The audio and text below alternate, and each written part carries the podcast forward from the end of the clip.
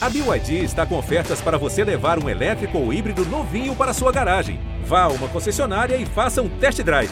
BYD, construa seus sonhos.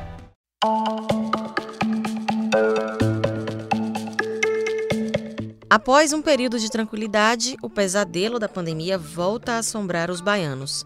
O número de casos de Covid-19 tem aumentado de forma significativa em todo o estado. Enquanto em maio a média não ultrapassava 500 casos ativos da doença, em junho nós já tivemos dias em que a Bahia registrou quase 1.800 casos, número três vezes maior do que a média registrada há menos de um mês crescimento de casos também já pode ser notado nos dados estaduais. Nos primeiros sete dias de maio, o número de casos ativos somados passava de 2.300. Já em junho, o número de ativos nos primeiros sete dias do mês passou de 3.300 casos.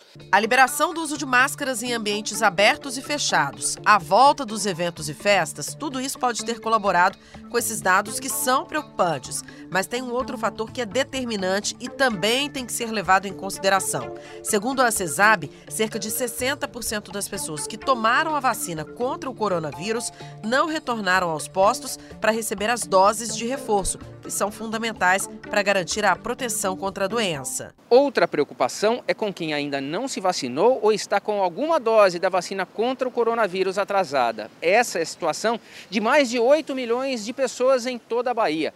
Quase 4 milhões não tomaram a primeira dose de reforço e outros 2 2 milhões e 400 mil não tomaram a segunda dose do reforço. Dessa vez, aparentemente, os casos são menos graves, pois o índice de óbitos está menor e a taxa de ocupação de leitos também. Por outro lado, a procura por testes de detecção em laboratórios e farmácias disparou. Somente em uma grande rede de farmácias com unidades em toda a Bahia, na primeira semana de junho, as vendas aumentaram 680% em comparação com o mês de maio. Aqui em Salvador, 50 postos estão fazendo as testagens para Covid.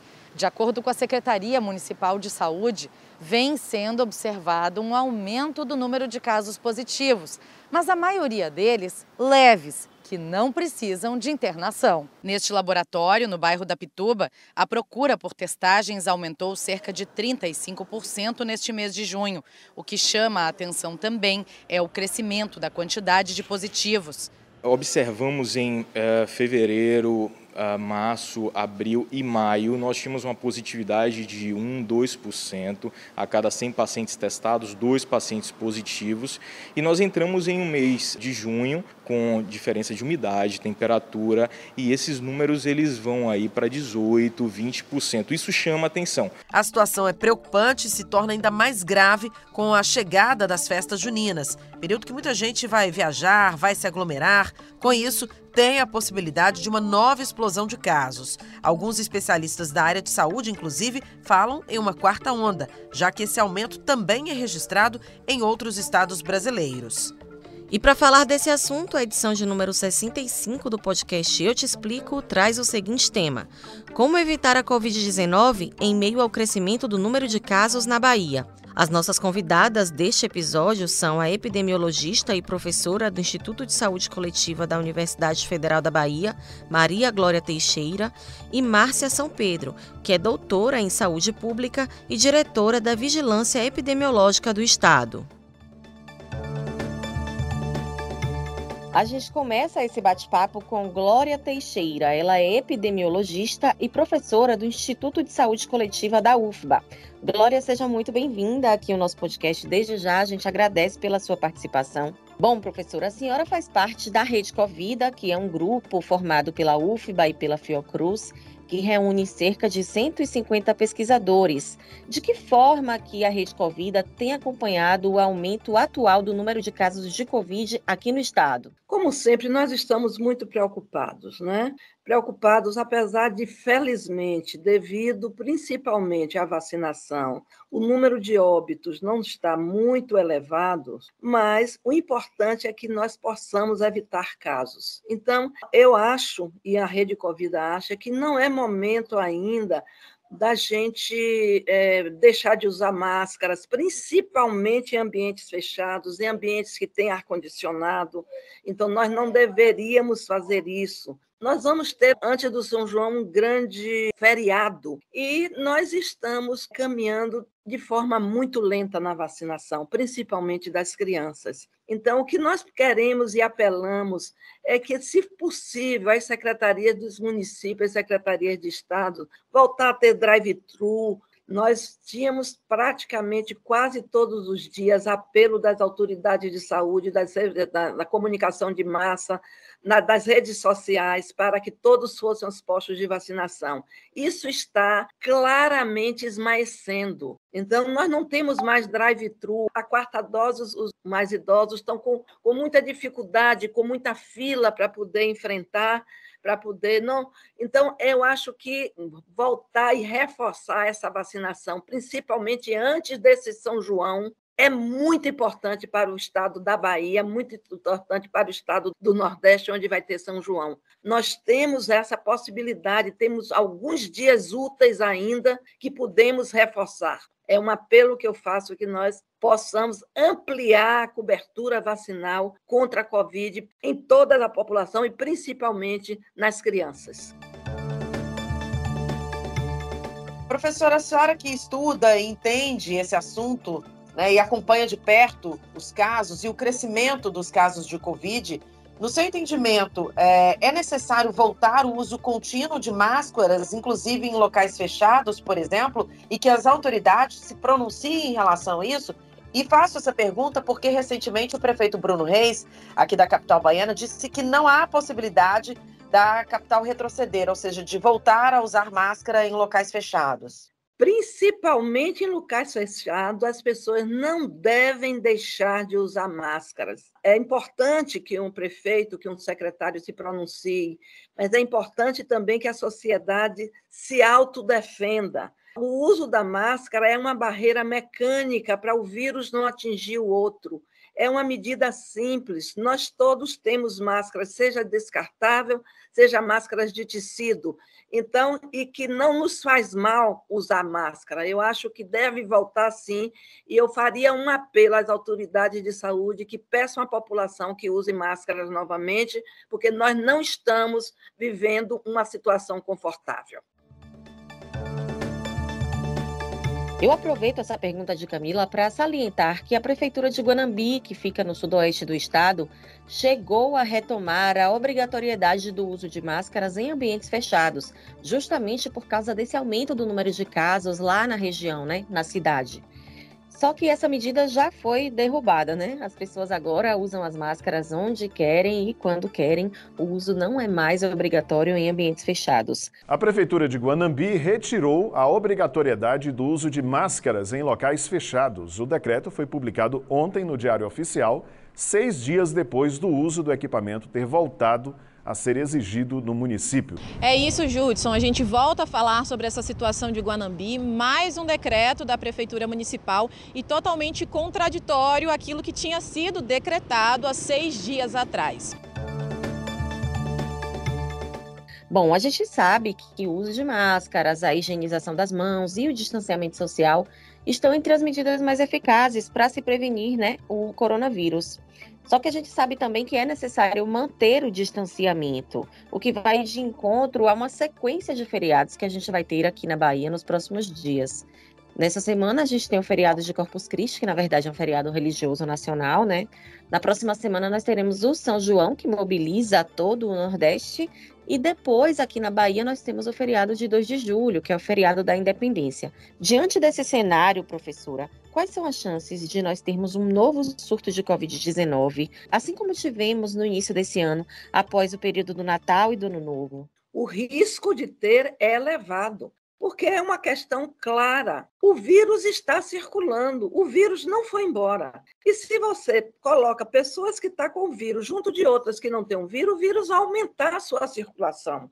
Porque ele tem a possibilidade de passar para o outro. O risco de aumento no número de casos é uma coisa real. O que nós temos é que não é recomendar, é de tornar novamente obrigatório o uso de máscaras, especialmente em ambientes fechados.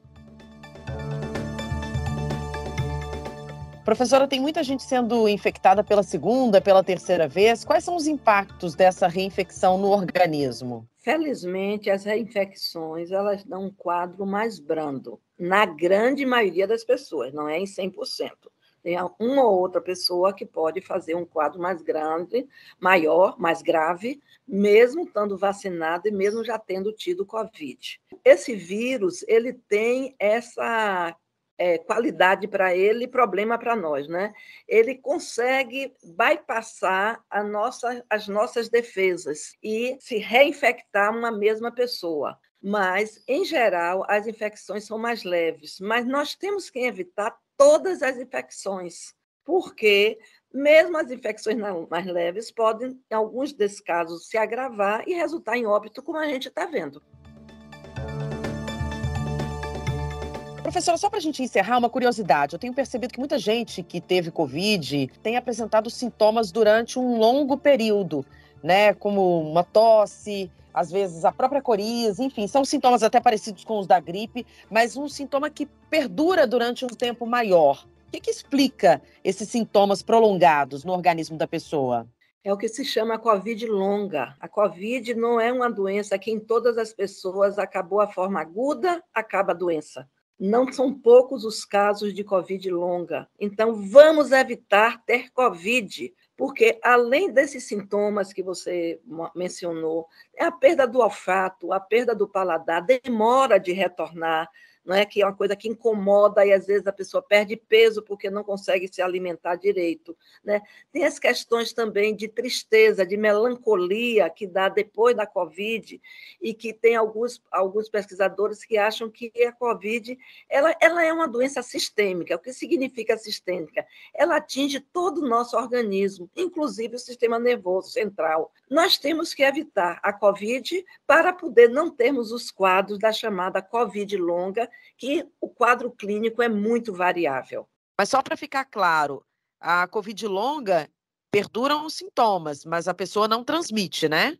Não, não transmite, mas ela deixa sequelas no nosso organismo que nós demoramos de recuperar.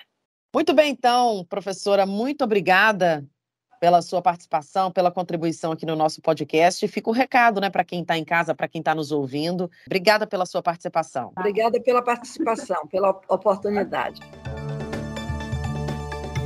Eu chamo agora para a conversa Márcia São Pedro, da Vigilância Epidemiológica do Estado. Márcia, seja muito bem-vinda. Queria começar essa conversa explicando para o nosso público como a Secretaria de Saúde avalia esse aumento no número de casos de Covid depois de tantos meses né, de números em queda. Em um período de um mês, a gente tem quase três vezes mais casos ativos da Covid-19. No seu entendimento, Márcia, e claro, nos estudos da vigilância, a não obrigatoriedade no uso de máscaras influenciou nesse cenário? O que, que pode ter acontecido? É importante lembrar que no dia 2 de junho, foi o último dia que conseguimos baixar a base a nível ministerial. Então, nós ficamos sem acesso a nível nacional do CIVEP Gripe, que são os casos de internamento. Houve também uma estabilidade no ESUS, que são as notificações que ocorrem nas unidades de saúde. Então, a gente não conseguia baixar nem os dados oficiais compilados e também as unidades tinham dificuldade em fazer essa notificação. Por que, eu estou chamando a atenção? Porque passamos 96 horas sem acesso à base de dados a nível nacional. Então, a Bahia, nós condensamos esses dados, fazemos uma linkagem de dados para que a gente possa ter o nosso cadastro único, a nossa base única. Então, no dia 7 de junho, né, nós conseguimos então ter acesso. Foi quando houve uma normalização dessas bases de dados. E aí nós observamos sim um aumento de 57,3% do número de ativos e tivemos também um número considerável de casos positivos. Mas isso foi em decorrência desse acumulado desses dias onde não houve essas notificações. Mas, paralelo a isso, o que é que nós observamos do ponto de vista epidemiológico? No dia 30 de maio, começou a ocorrer um aumento gradativo na positividade do LACEN. Então, o LACEN, no dia 30 de maio, ele tinha 3%, e aí ele foi a cada dia 4%, 5%, 6%. No dia 7 de junho, ele finaliza com 10% de positividade. O que, que isso nos diz do ponto de vista epidemiológico? Está ocorrendo, sim, um aumento nessa positividade, que é um aumento gradativo, mas não estamos tendo casos graves hospitalizados. Os nossos óbitos também, que ele não depende desse, do, dessa linkagem do Ministério, porque nós temos um sistema próprio de notificação, apesar do sim também ter apresentado uma estabilidade, mas nós temos os acessos direto a, essas, a essa base, o que, que acontece? Nós não temos ocorrido óbitos nas últimas 24 horas. Então, o que a gente tem são óbitos que são notificados e que sim, que já aconteceram mais para trás, não são das últimas 24 horas, e isso é bom, mas ao mesmo tempo, nós temos uma positividade no LACEN que está sendo verificada. É importante lembrar nesse momento que o nosso cenário ele está muito relacionado à ausência, à falta de, de completude do seu esquema vacinal primário. Então, hoje nós temos mais de 8 milhões de baianos que não completaram o seu esquema vacinal. Um milhão que nem iniciaram, e isso é algo que nos preocupa e é agravante, sim. Um milhão de pessoas que não aderem à, à vacinação, que é o, o que nós temos hoje, que justifique, que consegue interromper a transmissão do vírus, e esses baianos não têm essa responsabilidade de buscar as unidades para fazer uso da sua vacina.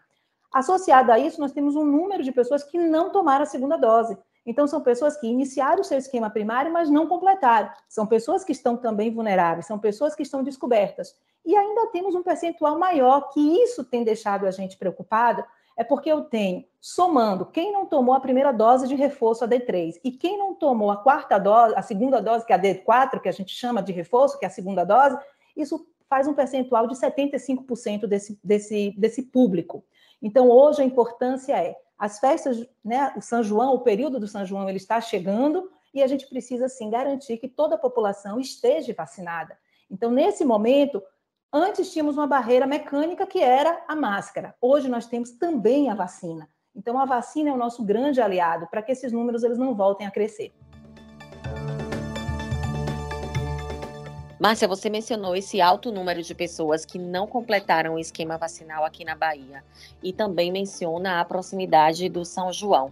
O que é que o governo do estado pretende fazer, então, para reforçar a campanha de imunização diante desse cenário que a gente tem, que pode ocasionar um aumento ainda maior desses casos de Covid? A possibilidade de se intensificar esse, essa campanha vacinal até esse período das festas juninas? Sim, o que a Secretaria do Estado, né, o governo do Estado tem, tem feito, vem fazendo e continua incessantemente é distribuindo as vacinas. Então, hoje, os 407 municípios, eles têm sim vacina suficiente para todos os grupos, para todas as faixas etárias. Tem sido feita uma intensificação através da nossa comunicação, da mídia, chamando a atenção da importância do que precisa ser feito articulações com secretários de saúde para que eles ampliem essas suas unidades, que ele coloque mais locais disponíveis para que a população ela tenha acesso que voltem a realizar os drive-thru, porque é importante, isso facilita, mas a gente precisa dar uma chamada à população. A população ela, ela não pode estar no negacionismo, ela não pode negar a importância da vacina,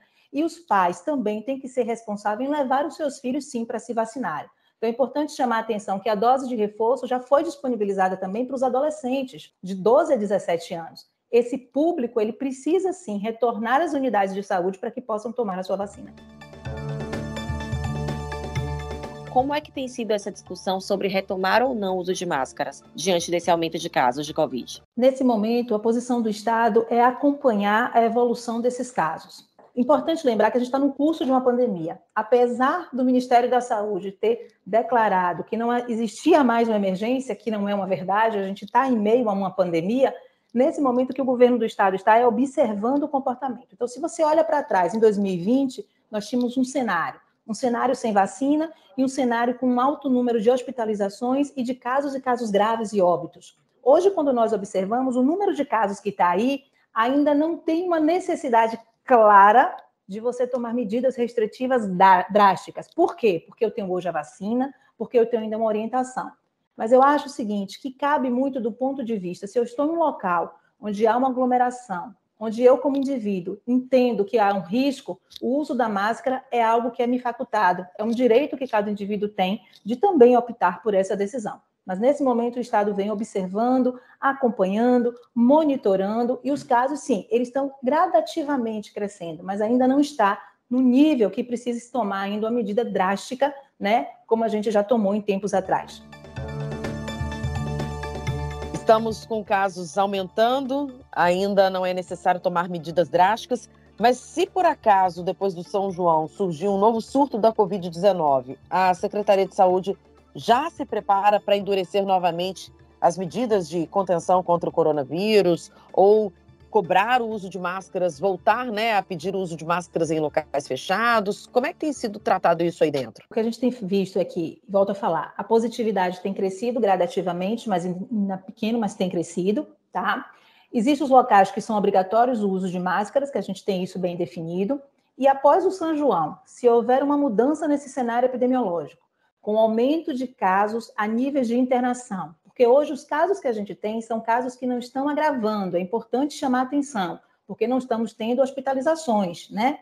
Não estamos tendo óbitos tão considerados. Em havendo uma mudança nesse cenário, é claro que com muita responsabilidade, como o governo do estado vem trabalhando, como tecnicamente vemos trabalhando desde 2020, todas as medidas que são necessárias, elas serão adotadas sim, porque o nosso objetivo é mitigar dano. O nosso objetivo é melhorar a saúde da nossa população. E o Covid é uma causa evitável. Então, na verdade, é um óbito que eu posso evitar. E se eu posso evitar esse óbito, todas as medidas elas vão ser tomadas com certeza.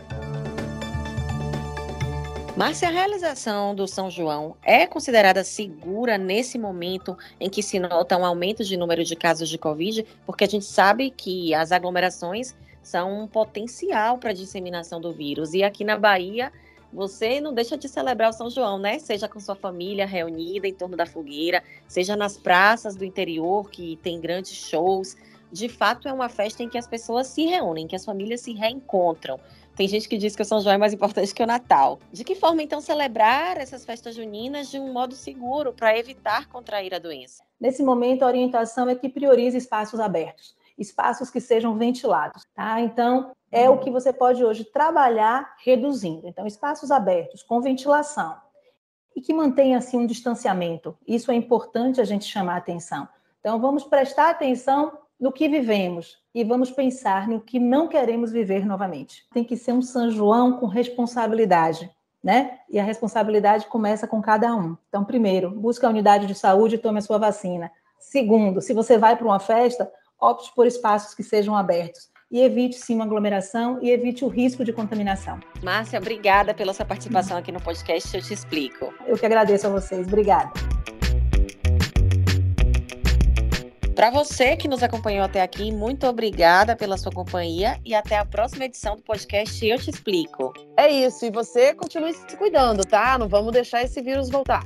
Um beijo, até a próxima. Eu te explico, o podcast do G1 Bahia. Apresentação: Camila Marinho e Valma Silva. Produção: Éder Luiz Santana e Valma Silva. Edição: Rodolfo Lisboa. Gerente de jornalismo: Ana Raquel Copete.